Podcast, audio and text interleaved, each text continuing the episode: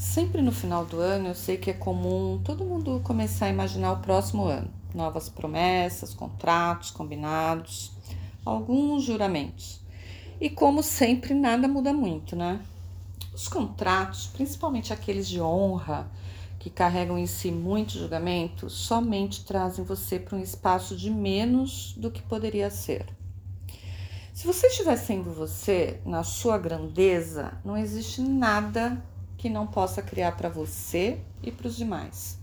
Não é preciso um contrato, não é preciso jurar, só ser quem você é de verdade.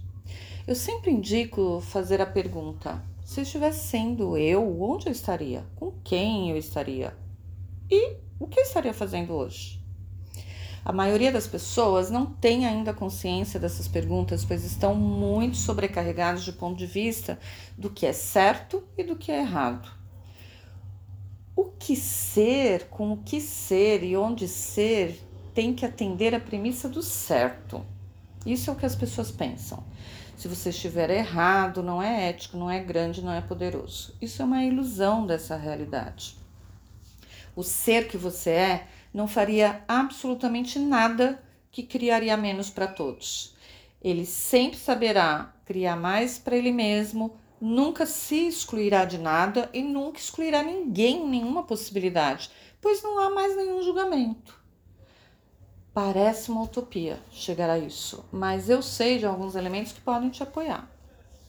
Que são os cinco elementos da intimidade: honrar a si mesmo, sempre se respeitando confiar no que você sabe, mesmo que o que você sabe parecer negativo.